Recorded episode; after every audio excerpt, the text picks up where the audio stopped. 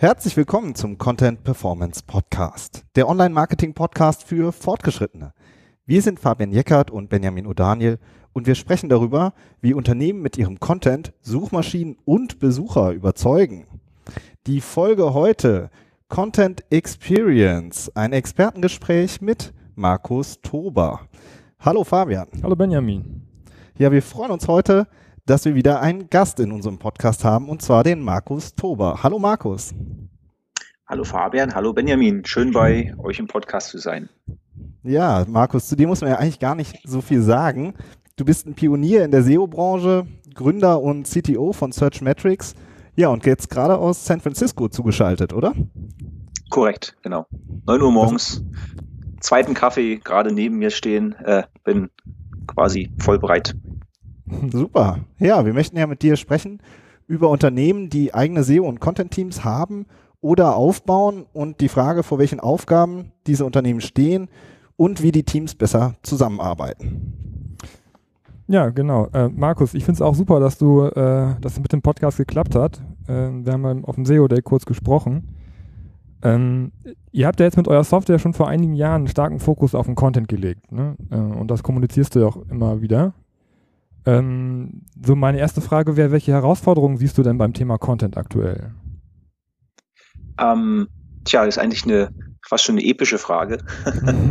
Könnte man mehrere, mehrere Podcasts mitfüllen. Ähm, also, aber vielleicht fangen wir einfach mal an. Da ergibt sich sicherlich der eine oder andere Punkt äh, für eine tolle Diskussion. Also, was ich mhm. glaube, was einer der größten ähm, Knackpunkte und, und einer der langfristigen ähm, auch Strategien für alle Marketingorganisationen werden sollte, ist, dass der Content, der produziert wird, dass der engaging sein soll. Ja, in der Vergangenheit hat man Content halt äh, sehr stark getrennt in ähm, typischen Marketing-Speech-Content. Ne? Guckt euch mal so ein VW an, die sind extrem gut mit ihrem Brand, mit ihrer Marke und reden über ihre tollen Autos und, und sind da emotional. Ähm, aber oft, wenn man sich den Content anguckt, geht der vielleicht nicht auf die Probleme ein, die Nutzer oft haben und diese auch online artikulieren und auch Suchmaschinen benutzen, ähm, um solchen Content zu finden. Und da glaube ich, ähm, können Unternehmen besser werden. Ich macht VW natürlich super, das war jetzt keine Kritik, sondern es geht eher darum, dass Unternehmen oft, sage ich mal, Content gesehen haben in, ich habe jetzt meinen typischen emotionalen Marketing-Content und dann habe ich irgendwie Content, der irgendwie produziert wird, vielleicht technischer Content mit irgendwelchen eher so Bedienungsanleitungs-Content oder halt äh, typische SEO-Texte und das darf halt sozusagen nicht mehr sein. Und einer der Gründe, warum ich glaube, dass es passieren muss, ist einfach der Wettbewerb online steigt ja stetig. Und es wird ja nie mehr zurückgehen. Es wird ja immer mehr werden. Und äh, Unternehmen, die es richtig machen, die performen halt gut. Und ich habe mal ein Beispiel mir überlegt, das erwähnen möchte. Ist, ähm, guckt euch mal so ein Home24 oder so ein Wayfair an, ja, die so online äh, Möbel verkaufen und guckt euch dann mal Ikea an. Ja, mhm. Ikea kennt jeder, großer Brand, ähm, sind quasi wahrscheinlich auch der bekannteste Brand im Möbelbereich, aber ich glaube, wenn Ikea es nicht schafft, gute Content zu produzieren, jetzt kommen wir wieder auf Home24 oder Wayfair zu sprechen, die haben nämlich gute Contents, die sie online haben, die die Nutzer mit den Problemen sozusagen auch, ähm, auch Lösungen dafür vorstellen. Ja, wenn ich zum Beispiel neue Gartenmöbel suche äh, oder ein neues Sofa suche, dann finde ich bei den Brands wie jetzt Home24, äh, Wayfair und auch etliche andere, finde ich halt gute Texte, oder mal ein Beispiel, wenn man irgendwie mal Love Seats sucht, der so quasi ähm, bequeme Sessel, wo man noch zu zweit drin sitzen kann. Love Seats. Äh, dann hat dann hat Wayfair richtig geilen Content mit auch Video dazu und wirklich emotional. Und wenn du mal auf Ikea gehst, da hast du nur die Produkte, da hast du nix, kein Text, kein gar nichts. Und das ist, was große Brands oft falsch machen. Und ich glaube, wenn du langfristig siehst, dadurch, dass die Loyalität ja sinkt, also ich beispielsweise bin ja nicht gezwungen, bei immer bei Ikea meine Möbel zu kaufen oder mein Auto immer bei VW zu kaufen oder wie auch immer. Früher war die Loyalität zu einer Marke ja viel größer. Mhm. Und dadurch, dass es ja gerade auch mit dieser neuen Generation komplett, äh, sag mal, in eine äh, lösungsorientierte Richtung geht, ne? ich nehme mir das, was ich jetzt brauche und was mich vielleicht am meisten anspricht, ähm, müssen diese großen Brands echt Gas geben. Ansonsten haben die ein Problem. Und das ist eine der Content-Herausforderungen. Und wenn sie das nicht machen, ähm, dann haben die ein Problem. Und dadurch, dass Suchmaschinen auch in Zukunft in meinen Augen die erste Anlaufstelle sein werden, um äh, entweder Inspiration zu bekommen oder man, wenn man schon was gehört hat, man ist schon irgendwie aware of, okay, ich, ich brauche da vielleicht irgendwie ein neues Produkt oder ich habe von Freunden was gelesen oder gehört, ähm, dann, dann nutze ich Suchmaschinen vielleicht schon in einer, in einer weiteren Phase und habe vielleicht schon ein bestimmtes Produkt im Kopf. Aber Suchmaschinen sind halt allgegenwärtig. Ja, und das sieht man ja nicht nur in dem Share an Traffic, der sozusagen gebracht wird auf ähm, die meisten ähm, Webseiten, sondern das sieht man ja auch an ein, seinem eigenen Verhalten. Ne? Also ich kenne jetzt keinen Menschen, der sagt, ja, pff, Suchmaschinen, ich frage nur noch meine Freunde auf Facebook. Ähm, oder, ach, wie, ich, ich gucke jetzt nur auf Instagram mir die neuesten Bilder an und treffe halt meine Kaufentscheidungen halt darüber. Das ist ja nicht der Fall. Suchmaschinen sind halt ein elementarer Bestandteil von den Entscheidungen, die wir treffen, ob wir was kaufen wollen oder uns informieren wollen. Und das ist sozusagen genau der Knackpunkt als Content-Herausforderung, weil man muss gefunden werden. Ansonsten hat man einfach ähm, ein Problem. Ja, ich finde das super spannend, was du da beschreibst. Also dieses, dieser Vergleich IKEA, wo man eigentlich sagt, ja, die, denen gehört doch der ganze Markt, ja. Und dann gibt's aber eben Startups wie Home24, die eben ähm, dann wirklich äh, auch diese Google-Brille aufhaben. Ne? Also das ist auch haben einen sehr ähnlichen Eindruck, dass wir teilweise ähm, sage ich mal, dann ein Kundengespräch haben und dann weist man auf ein Startup hin, das dann vielleicht eine 30 mal höhere Sichtbarkeit hat, ja. Und äh, weil es sich eben wirklich um die Themen kümmert, die bei Google äh, eben auch nachgefragt werden. Finde ich ein, sehr spannend. Also trifft auch uns äh, oder unseren, äh, unsere Eindrücke. Du hast vorhin so gesprochen von technischen Content und SEO-Texten, aber das ist es ja eben auch nicht mehr. Ne? Genau. Also genau, kannst also, du das mal beschreiben? Was, was meinst du so mit, äh, was ist für dich so ein klassischer alter SEO-Text und was ist das, was die Unternehmen heute brauchen? Ja. Ähm, also früher ging es ja darum, Suchmaschinen zu überlisten und deswegen hat man irgendwie Content geschrieben, der möglichst nach den Kriterien äh, verfasst wurde mit irgendwie wahnsinnig vielen Keywords und vielleicht auch einfach nur sehr lang und irgendwie äh, die ganzen Synonyme noch mit einbauen, dass man vielleicht für diese ganzen Synonyme auch gefunden wird und so weiter, ging es halt eher um Cheaten. Und man hat den Text am liebsten auch versteckt, ne? also irgendwo dahin, wo man den gar nicht finden kann und so weiter. Ähm, das hat sich ja dadurch, dass ähm, erstens Suchmaschinen wie Google viel besser in der Lage sind zu, zu ähm, determinieren, wie sind die User-Signale überhaupt? Also ist der User mit der Seite zufrieden? Egal, ob man jetzt viel Text oder wenig Text hat. Ne? Das heißt ja schon, wenn äh, die Seite selber irrelevant ist, aber nur toller Text drauf ist und der die Suchmaschine das Signal einfangen kann, dann wird die Seite schlechter gerankt oder äh, im Zweifel halt einfach nicht besser. Ähm, gleichzeitig, wenn ähm, äh, äh, User ähm, durch den Text quasi in Irre geführt werden, werden diese Signale ja genauso ähm, ähm, äh, dem, dementsprechend sich ändern. Also das macht Google ja auch, das gibt, sieht man ja auch in vielen Patenten, dass Google beispielsweise ja auch ähm, die, das User Engagement, die Qualität etc. Ähm, rausfinden möchte. Und was ich glaube, ähm, was noch viel stärker kommen muss, ist, dass der Text angepasst wird auf die Intention des Users. Also nur mal ein mhm. Beispiel. Mhm.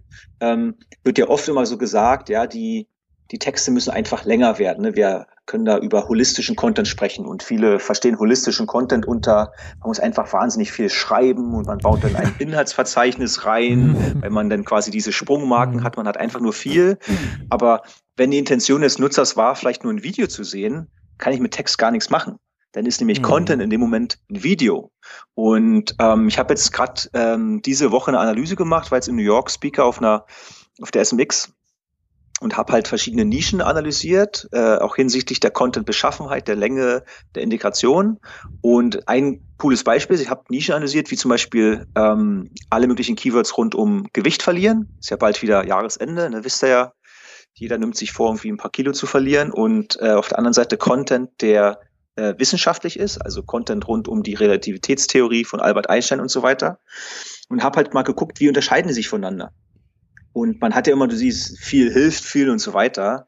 Und das Interessante ist, das könnt ihr jetzt wahrscheinlich schon denken, die Länge des Textes ist signifikant unterschiedlich. Ne, der mhm. Wissenschaftscontent ist viel, viel länger im Durchschnitt als der Content ja. äh, zum Gewicht verlieren. Ähm, aber noch eine andere Sache hat sie unterschieden. Zum Beispiel hat der Content ähm, im Bereich Gewicht verlieren im Durchschnitt über drei Videos pro Landingpage.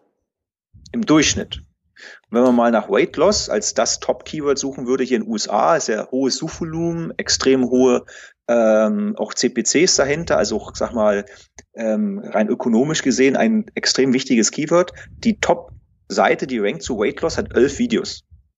Wahnsinn. Hat auch ja. wahnsinnig viel Text, hat auch wirklich tatsächlich auch gesagt, wahnsinnig viel Text, aber hat elf Videos drauf, während im Wissenschaftsbereich die durchschnittliche Anzahl an Videointegrationen 0,2 ist. Hm. Das heißt also nur jede fünfte Seite hat tatsächlich ein Video drauf, was ja Sinn macht, ne? wenn ich irgendwie mich informieren will, gerade über solche vielleicht sehr komplexen Themen äh, wie Relativitätstheorie, dann will ich halt eher vielleicht strukturierten Text haben. Und da kommen wir zum nächsten Punkt, nämlich äh, Struktur. Kann ich da mal gerade einhaken, Markus? Ja, ja, los. Ähm, also das habe ich jetzt, äh, das ist super cool äh, von, den, von den Ergebnissen her, aber äh, um das nochmal ein bisschen zu fokussieren, also es korreliert, dass, dass unterschiedliche Inhaltsformate äh, eher in den vorderen Ranking-Positionen vorkommen. Ist es das, was du, was du sagen wolltest? Also je mehr, also dass man sagen kann, je, je unterschiedlicher der Content, je mehr Videos jetzt in diesem Fall, desto also beziehungsweise je höher die, die andersrum, je höher die Position, desto unterschiedliche die Formate, oder? Ähm, na, du darfst es nicht verallgemeinern. Was ich, was ich im Prinzip sagen will, ist, der Nutzer, je nachdem, was er sucht, erwartet andere ähm, Inhalte. Weil Content verstehen viele unter Text. Ich sehe Content als ähm, das, was der User konsumieren möchte. Und mhm. im, offensichtlich im Bereich Gewicht verlieren sind Leute eher bereit, Videos zu gucken, ähm, während im Bereich Wissenschaftscontent Leute eher Text lesen wollen. Oder nimm mal ein anderes Beispiel, nimm mal Rezepte. Viele reden ja über schema.org und, und Markups und so weiter. Mhm. Ähm, bei Rezepten, wenn du jetzt suchst nach Spaghetti Bolognese Rezept, findest du halt Seiten, die ähm, strukturierte Inhalte haben, wie zum Beispiel eine Aufzählung. Schritt eins sowieso, Schritt zwei sowieso, Schritt drei sowieso. Mhm. Oder ähm, vielleicht noch ein Video dazwischen und eine Bildergalerie, damit du sehen kannst, hey, wie sehen die einzelnen Schritte vielleicht aus und so weiter. Das heißt, im Bereich Rezepte extrem diverser Content, ähm, beeinflusst von Bildern und Videos und ähm, ähm, Aufzählungen und so weiter.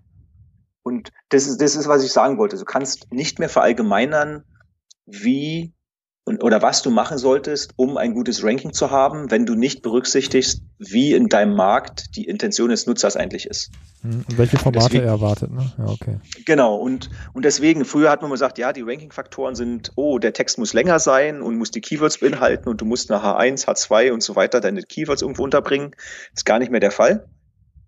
SEO ist natürlich extrem wichtig, hat sich da auch weiterentwickelt, aber wenn man jetzt quasi mal nur auf den Content guckt, dann geht es nämlich nicht mehr darum, irgendwie Keywords hier und da unterzubringen, sondern das zu machen, was der Nutzer wirklich erwartet ja. und was am Ende irgendwo auch äh, ein Alleinstellungsmerkmal von dir gegenüber deinen Wettbewerbern ist. Mhm. Also ich finde das mit der Intention super spannend. Also wir machen uns darüber ja auch sehr viel Gedanken, ähm, aber von einer anderen Perspektive aus. Du hast jetzt eher an die Formate ähm, ähm, gedacht oder als Beispiel genannt.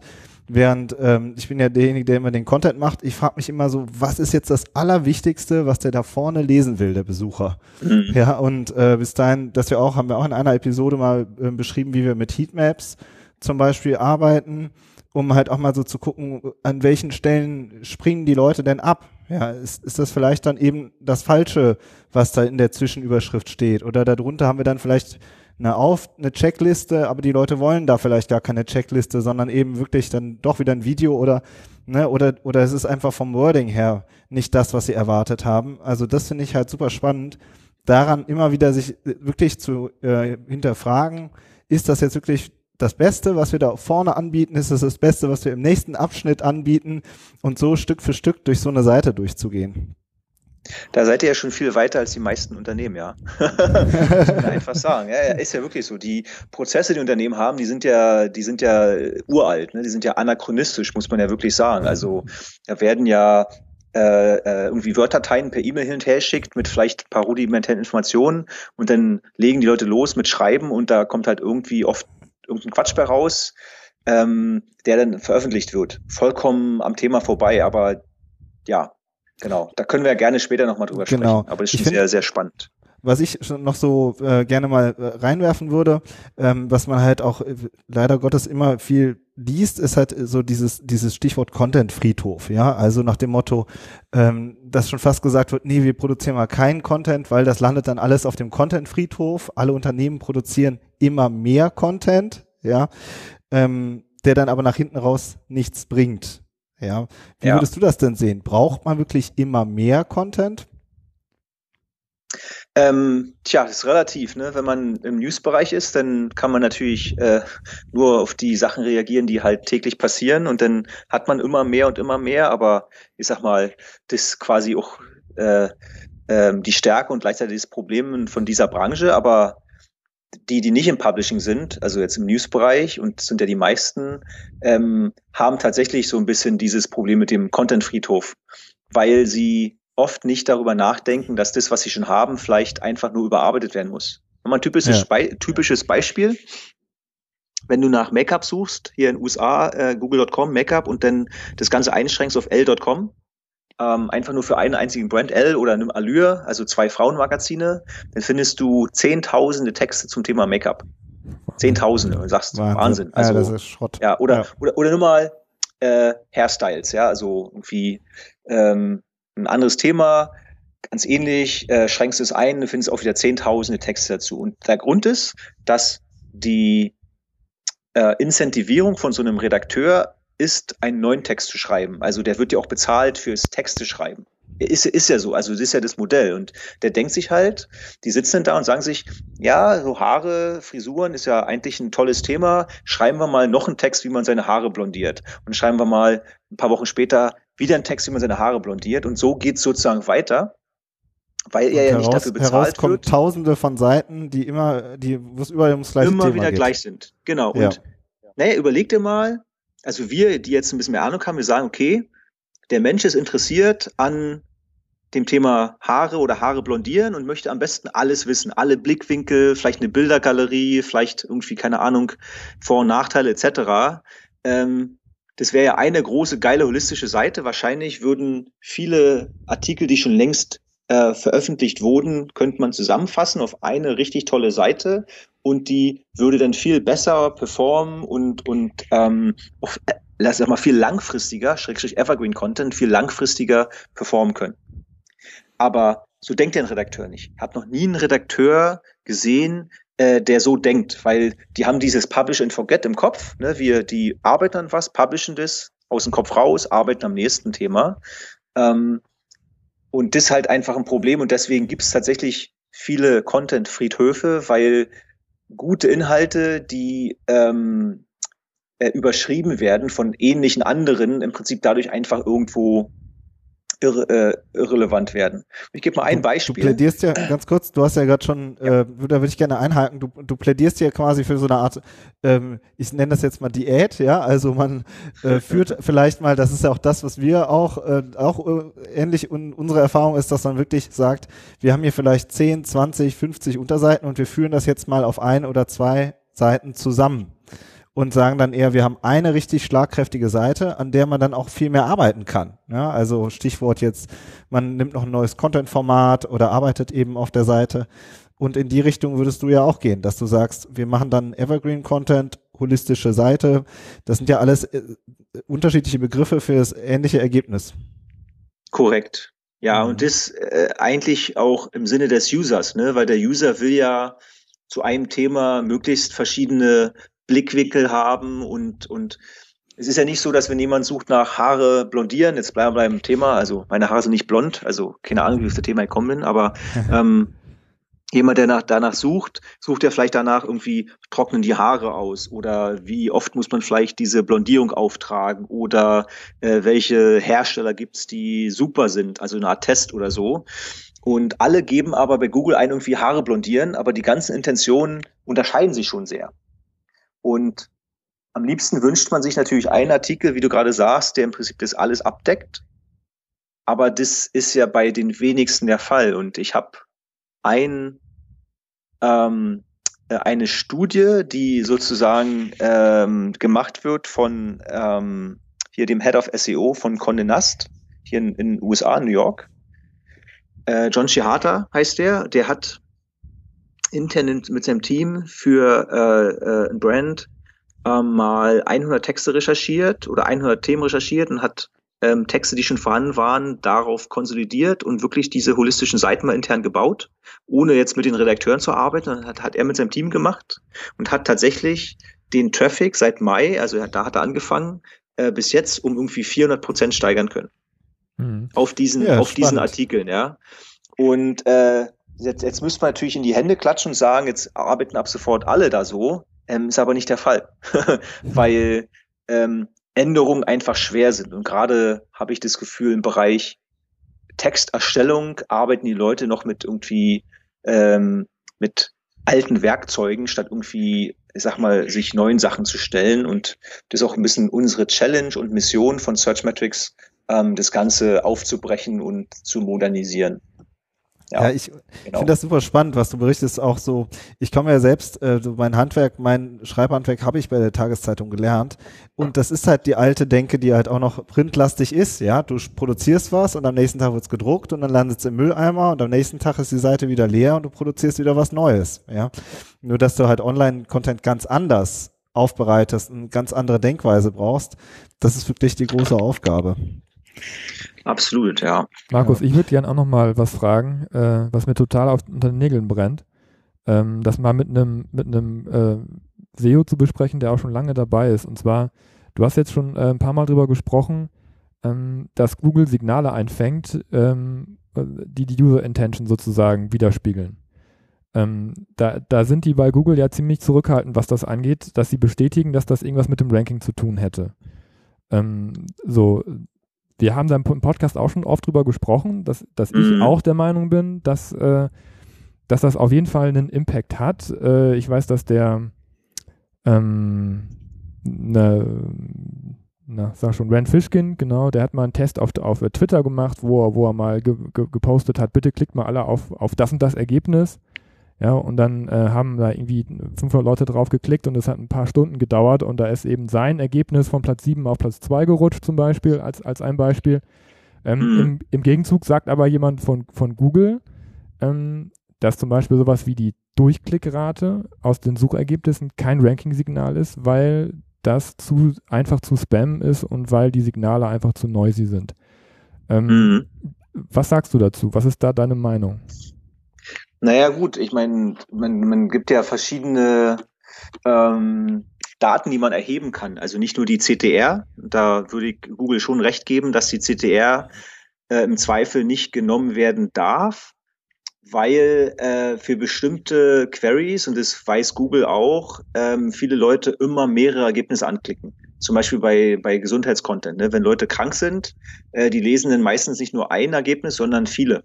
Mhm. Also also gerade Männer, ne, kennt man ja. Männergrippe, man ist mhm. krank, man und man, man guckt sich nicht nur NetDoktor an und Wikipedia und irgendwie, keine Ahnung, OnMeda, sondern man, man klickt einfach immer mehr durch, bis man irgendwas gefunden hat, wo man sich viel besser fühlt.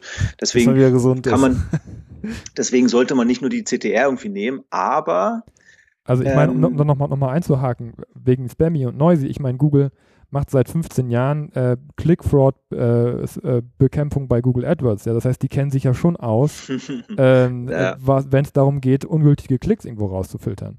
Ja, also die, ja, da stimmt, kann mir der ja. Gary Illis nicht, nicht, nicht erzählen, dass das noisy und spammy wäre, wenn es darum geht, einen echten Klick von einem falschen zu unterscheiden. Ja. Das stimmt, aber der äh, hat ja vor ein paar Wochen erst gesagt, äh, der Gary Illich, dass ähm, man, weil da war die Frage von der Christine Schachinger, äh, kann man immer noch behaupten, dass Backlinks zu den Top 3 Ranking-Faktoren gehören? Und er hat darauf geantwortet, kann man nicht, weil es gibt keine Top-Ranking-Faktoren gener generell mehr, sondern es kommt wirklich auf den Query drauf an. Mhm. Und ein paar Tage später äh, wurde der John Müller von Google gefragt, ähm, hey John, was ist der wichtigste Ranking-Faktor in deinen Augen? Und seine Antwort war Awesomeness. Mhm. Und dadurch, dass Google ja, also und vor, aber vor ein, zwei Jahren hat, hätte jeder Googler gesagt, auch der Gary Illis noch und auch John Müller, ja klar, Backlinks sind super wichtig und so weiter. Content, ähm, ja. Und jetzt, und jetzt, und jetzt gehen sie halt eher darauf ein, ne, sagen, ja, wichtig ist, dass du halt awesome bist oder wichtig ist, dass du verstehst, dass basierend auf dem Query andere Ranking-Faktoren ähm, existieren und so weiter. Und das, das heißt für mich ja eindeutig, dass Google sehr wohl die User-Daten mit einbezieht. Und wenn es nicht die CTR ist, dann weiß Google schon sehr genau, wie beschäftigt sich der User mit der Seite. Weil Worüber? die haben ja, ne, ne, Google hat ja Chrome und Google hat ja sozusagen auch andere Möglichkeiten wie Google Analytics. um, sag mal, sag mal, diffus zu erkennen, ob eine Seite hilfreich ist oder nicht. Und wenn Google der Meinung ist, dass eine Seite hilfreich ist, und es kann ja auch auf den Test von dem Rand Fishkin zurückführen, weil viele Leute geklickt haben und haben vielleicht lange verweilt auf der Seite oder das gelesen oder was auch immer, ist es ein, dann sozusagen ein anderer, ein anderes Signal als die CTR, die, das Google zeigt, diese Seite ist offensichtlich viel relevanter als eine andere Seite. Mhm. Und da kommen wir wieder hin zu diesem holistischen Content. Wenn ich guten holistischen Content habe, der mir in diversen Aspekten sozusagen weiterhilft, äh, hilft, dann verbleibe ich, verweile ich länger auf der Seite. Ich bin auch zufriedener mit dem Inhalten. Ich, ich würde die wahrscheinlich auch viel lieber mit meinen Freunden teilen und so weiter. Ähm, denn dann ist es sozusagen ein so markantes und wichtiges Signal, weil die Seite ist dann ja awesome. Offensichtlich ist der Content ja awesome, dass Google das nicht ignorieren kann. Also wenn Google auch langfristig behauptet, hey, die benutzen solche Sachen nicht, dann ist es äh, in meinen Augen irgendwo ähm, so ein bisschen Augenwischerei, weil erstens hat Google die Daten, Chrome hat einen Marktanteil weltweit von fast 50 Prozent oder ich glaube sogar schon über 50 Prozent ohne China. Ähm, von, von daher haben die einfach so viele signifikante Daten, äh, dass die schon relativ genau wissen, ob ein Content gut ist oder nicht. Das, das mag in sehr niedrig suchvolumigen Bereichen anders sein. Ne, also wenn du ein mhm. Keyword hast, es wird vielleicht nur fünfmal gesucht im Monat, dann haben die natürlich nicht genug Daten, um wirklich zu sagen, hey, die Seite ist jetzt hier die beste total klar. Da sind natürlich auch andere Faktoren wahrscheinlich, die da dominieren werden. Aber in der Masse glaube ich einfach, dass äh, Google diese Daten erhebt, diese Nutzerdaten und ähm, äh, die, die äh, mit, mit bewertet. Mhm. Okay. Das ist einfach vollkommen klar. Also den, den, den PageRank, den Google früher hatte, den, den gibt's so gar nicht mehr. Ne? Also klar, es ist jetzt nicht komplett weg, will das jetzt mal hier nicht sagen, auch das klassische SEO nicht. Ähm, aber Content bekommt der dominierende Faktor, um wirklich gut zu ranken. Mhm. Ja, super. Wenn Content der dominierende Faktor ist, dann lass doch noch mal ein bisschen die Search Metrics Content Experience ein bisschen einführen, beziehungsweise äh, mal so anreißen. Fände ich schon sehr spannend. Ähm, wir haben jetzt mal hier so ein fiktives Beispiel, oder ist eigentlich kein fiktives Beispiel, ist ein Kunde von uns. Also sagen wir Softwareunternehmen, 200 Mitarbeiter, 10 technische Redakteure. Wie können die denn jetzt mit der Content Experience arbeiten? Oder wie können die besser arbeiten? Wie schaffen die das, wo du vorhin gesagt hast, das ist die große Challenge, das müssen wir jetzt ähm, schaffen? Ähm, also klar, also Software und dann technische Redakteure klingt jetzt erstmal super technisch und irgendwie nach Texten, die vielleicht extrem trocken und ähm, irgendwie sehr, sag mal, dominiert werden von irgendwie äh, Fachwörtern und so weiter. Aber auch hier würde ich sagen, ähm, unser Ansatz der Content Experience ist ja ein Produkt, was äh, quasi jeder nutzen kann. Ist ja das Ziel von dem Produkt, dass ähm, wir helfen, dem User oder den quasi Unternehmen zu verstehen, was will denn der User überhaupt? Und was passiert denn in dem Markt?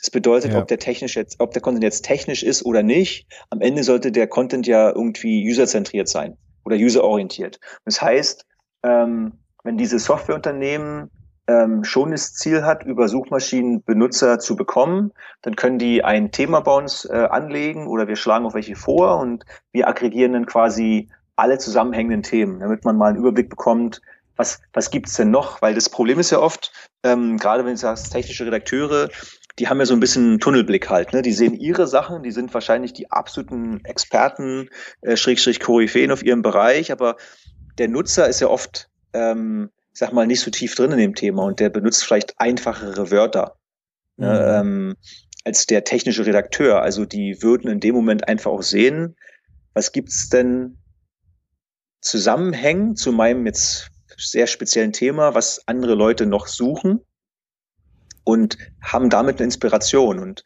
dann kann man diese Themen auswählen und dann den nächsten Schritt, den wir machen, ist, wir crawlen im Prinzip dann äh, Dokumente. Wir haben einen großen Korpus, der ist quasi pre-gecrawlt von Milliarden Dokumenten und äh, wir crawlen dann in Echtzeit ähm, noch die Dokumente, die halt ranken zu dem Thema und analysieren die Beschaffenheit von dem Text, also Struktur, Länge, ähm, die benutzten Wörter. Wir haben eine Entity Recognition, also wir gucken äh, uns an, welche Named Entity gibt's, also Personen, Orte, Brandnames etc.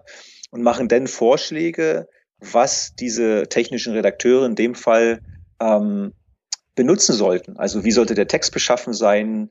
Ähm, welche Phrasen sollten benutzt werden? Es ist keine Termfrequenzanalyse, sondern es beruht auf einem Word-to-Vec-Verfahren und ähm, helfen Unternehmen damit wirklich Texte zu schreiben, die halt wirklich userorientiert sind, statt ähm, einfach irgendwie nur rein reine SEO-Texte mit irgendwie Keyword-Stuffing.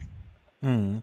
Und die technischen Redakteure, da gebe ich dir völlig recht, das sind halt wirklich oft dann, die einen sehr, klar, sagt ja auch der Titel schon, einen sehr technischen Fokus haben, oder du hast halt umgekehrt ja auch viele PR-Leute, die halt auch dann den Content schreiben und die haben eben nicht diesen Anschluss, ne? Also dieses User-zentrierte, also das kommt halt aus dem subjektiven Gefühl vielleicht eher raus, was würde ich jetzt schreiben, wie würde ich es formulieren, aber das fehlt dann natürlich äh, total, ne? Also insofern hast du da echt, habt ihr da eine spannende Maschine, die eigentlich äh, jedem Kreativen irgendwie, äh, für jeden Kreativen eine Wohltat wäre. So. Und ja, es ist, ist aber meine, schon auch. Meine Frage mhm. als, als SEO ist dann ja, äh, ob, ob, so ein, ob ein Unternehmen dann überhaupt noch ein SEO braucht, wenn es die Content Experience hat. Ja. Schaffst, Ma Markus, schaffst du den SEO ab? Genau. Nee, nee, also überhaupt nicht. Im Gegenteil. Also ähm, was die Software macht, ist den Prozess von Recherche. Also ich recherchiere äh, wichtige Themen, ich entdecke neue Themen über die Erstellung, Optimierung und das Messen. Im Prinzip diesen Zyklus äh, soll die Software abdecken. Und der SEO ist extrem wichtig, weil ich glaube, SEO wird total unterschätzt, weil der SEO ja eine, einen typischen Entre Entrepreneurblick mitbringt auf ähm, das Unternehmen, das Geschäft, den Markt, auf die Themen, weil der SEO muss sich mit dem Produkt beschäftigen, mit der Webseite, mit der Struktur, äh, mit dem Business, mit den Wettbewerbern. Und das heißt also, dass der SEO in der Lage ist, hier Spreu von Weiz zu trennen, Sachen zu priorisieren. Selbstverständlich ist einer der wichtigsten Bereiche für SEO auch die, das, das, das Technische für die Seite. Ne? Ist die Seite crawlbar, ist er responsive, äh, passt sie auf mobile Geräte, wenn mobile Suchanfragen kommen etc. Das darf man überhaupt nicht unterschätzen, weil auch das wird immer wichtiger. Ähm, von daher wird der SEO eigentlich gestärkt und wird ihm auch Zeit abgenommen, weil wir ihm helfen in der, in der, in diesem Prozess. Ähm, von, von daher, SEO wird auf keinen Fall weggehen, eher schwieriger werden. Ne? Denkt mal dran, es gibt ja immer mehr Möglichkeiten zu suchen. Smart Speaker, mobile Geräte, äh, den normalen Laptops, da werden mehr Sachen noch hinzukommen, jetzt mit irgendwie Augmented Reality und so weiter.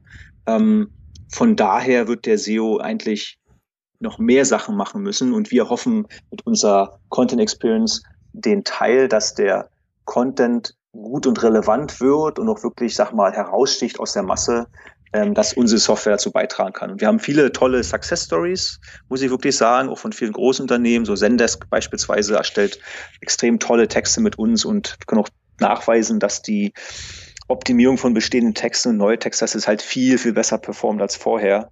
Ähm, und das ist unser Ziel. Und da, glaube ich, sind wir ganz am Anfang. Ne? Gibt einfach noch zu viel alte Prozesse. Äh, da müssen wir dran arbeiten, um die äh, zu modernisieren. Ja, meine gute alte Keyword-Recherche. Die kann ich damit bleiben lassen. Die excel Naja, die kann sich bei, ja, ja, also da, da wollen wir auf jeden Fall von wegkommen. Also Leute, die halt irgendwie massenhaft Daten runterladen und dann in Excel irgendwie zig Pivot-Tabellen bauen und Sachen hier und da und so weiter machen, ähm, da wollen wir auf jeden Fall hin, dass wir, dass wir diese Arbeit mindestens ähm, äh, ersetzen. Weil muss man nicht mehr irgendwie Stunden oder Tage oder Wochen vielleicht sogar äh, in Excel verbringen. Da Dein Wort in Gottes Minuten Ohr. Software. Ja, genau. Also ich erinnere mich an eine Diskussion auf dem SEO Day. Da äh, war ja auch der Jens Fauldrath da und der hatte so eine interessante Aussage. Ich versuche das jetzt mal so kurz zu fassen. Der hat gesagt, es bringt nichts, Redakteuren SEO beizubringen. Ja, also man muss als SEO die Texte selbst nachoptimieren nach allem, was du jetzt so erzählst, gehst du doch eigentlich genau den anderen Weg, oder? Du sagst, ähm, die Redakteure brauchen nur das richtige Tool. Ähm, ja und nein. Also klar, du hast recht, so diese alteingesessenen äh, sind vielleicht etwas resistent im, in den Ratschlägen, die sie bekommen, weil sie vielleicht sagen, ja, die SEOs, die wollen auch hier nur schummeln und Suchmaschinen überlisten und so weiter. ähm, das mag sein, dass eine Optimierung nach, nach dem Schreiben sozusagen durch den SEO äh, okay ist, ne? kann man also machen.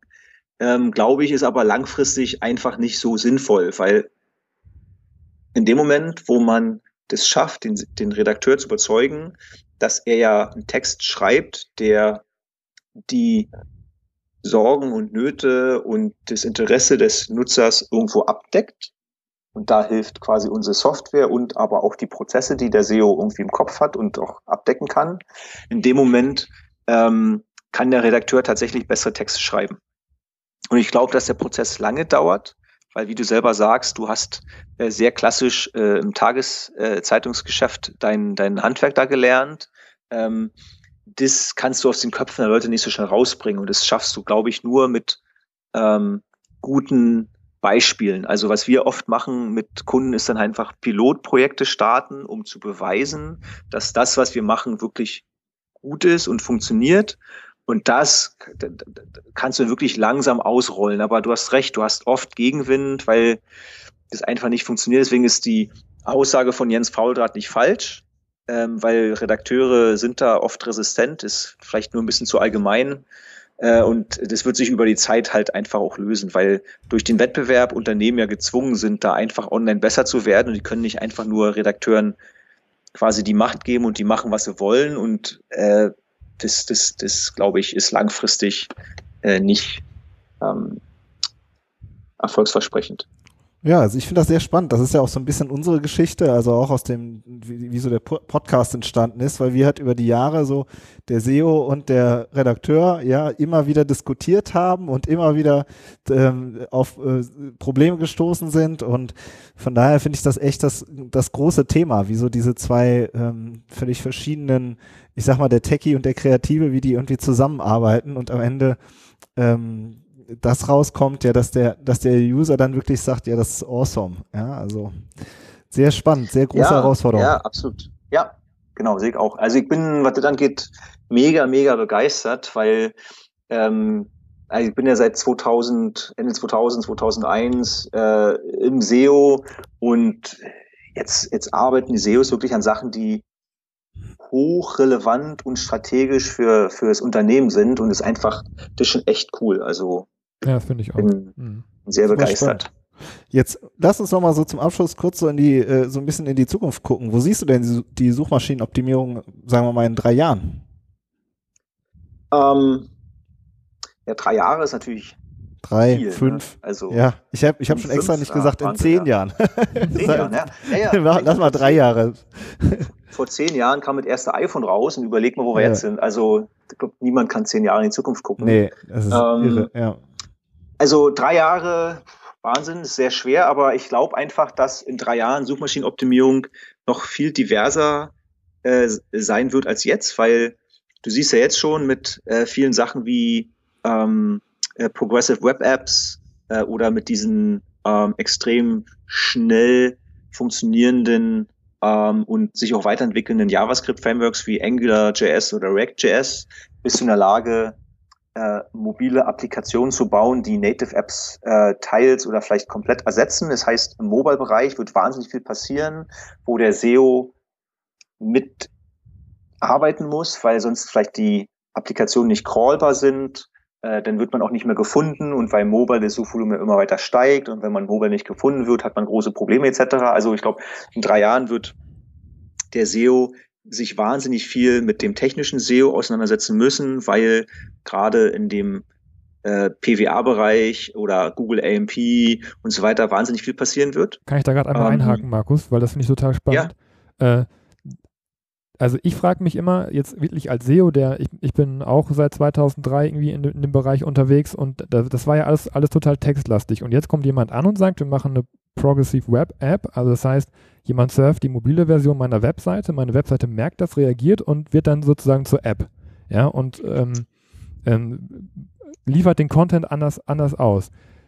Da frage ich mich als SEO, ja, wo bringe ich jetzt meinen Text unter? Ja, das ist so eine ganz blöde Frage, aber eigentlich, ähm, wie, wie, wie kann ich denn für eine App die gleiche Suchrelevanz in dem ganzen Themenkorpus äh, bereitstellen, damit meine App auch so gefunden wird, mobil, äh, dass sie ja dann, dann eben auch in den Suchergebnissen auftaucht. Ja. Naja, Verstehst du, was ja. ich meine? Also, ja, ich weiß, was du meinst. Es ist also immer eine Frage, wie weit geht Personalisierung und wie ist deine ähm, Informationsarchitektur in, in deiner, in deiner auf deiner mobilen Seite, Schrägstrich deiner äh, Progressive Web App. Weil was ja im Prinzip der Fall ist, es passiert ja alles im Browser. Und was ja äh, sozusagen ähm, den Browsern gegeben wurde, auch mehr Daten auf, äh, von den Smartphones wie Notifications, äh, auch Sensordaten und so weiter.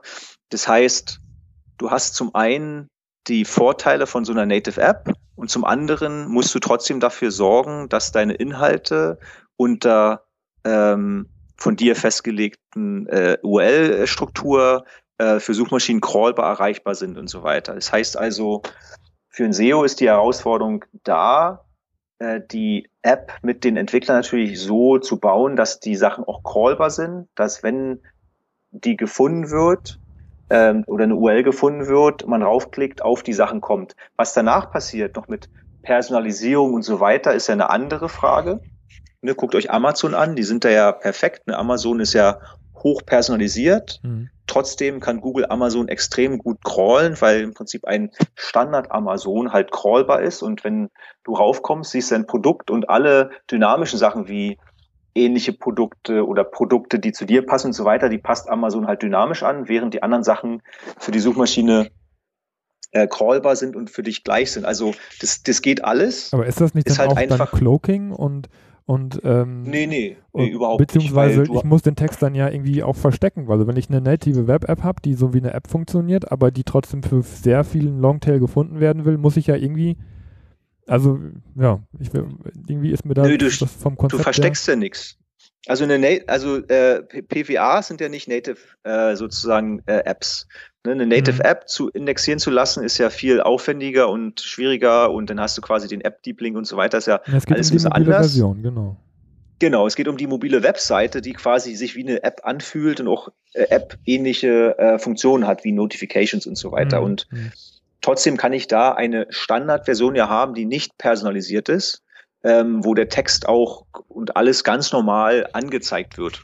Ja. Von daher ist es wie, wie gesagt im Prinzip äh, äh, nicht Cloaking, wobei Google ja auch selber sagt, dass bestimmte Inhalte ausgeblendet werden dürfen, Mhm. weil auf einem mobilen Gerät, weil der Screen ja viel kleiner ist, nicht alles sofort sichtbar sein muss. So Stichwort also holistische Seite. Ne? Ne, Wie, wie, wie baue ich eine holistische Seite in eine Web-App ein? Oder um? Absolut, Ja. Äh, total richtig. Der solltest du nicht Kilometer, Kilometer äh, weit scrollen müssen. Oder? Ja. Da sollte man vielleicht auf bestimmten Klicks oder Interaktionen die Inhalte dann einblenden, aber Google crawlt die. Das hat auch der John Müller bestätigt, dass es äh, äh, vollkommen okay ist, wenn diese Inhalte nicht sofort zu sehen sind. Google crawlt die trotzdem und bewertet die halt. Aber ein bisschen, ein bisschen weniger, ne? Ist, Ja. glaube ich, die Aussage.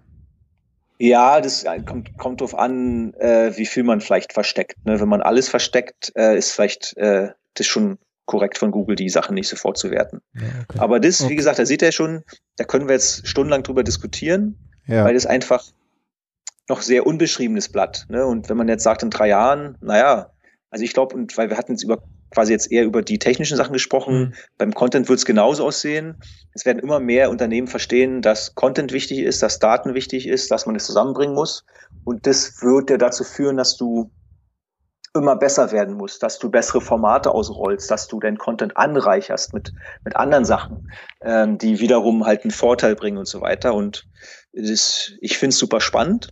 Und das, was wir jetzt ja schon sehen, ähm, wird sich halt in den nächsten Jahren halt nur beschleunigen. Weil das Internet wird nicht aussterben, es wird nicht weggehen. Das haben wohl offensichtlich jetzt auch alle erkannt, zum Glück. Ähm, und der Nutzer sowieso nicht, weil der quasi ja ständig online ist. Und das Unternehmen müssen halt machen. Und Mhm. das ist für uns sozusagen, für unsere Zunft halt sehr cool, weil wir da einfach auch äh, sehr viel Herausforderung und Arbeit haben werden. Ja, deswegen machen wir das doch auch gerne, oder? Weil sich so viel verändert. Genau. Markus, äh, wir danken dir für das Gespräch. Ich würde sagen, wir machen hier einen Cut, oder Fabian? Ja, okay. Und äh, vielen Dank, dass du da warst bei uns ähm, im Podcast. Vielen Dank, Markus. Ja, alles, alles ja, Gute. bitte, gerne. Alles Gute und ja, an unsere Hörer bis nächste Woche. Ciao. Tschüss. Ciao.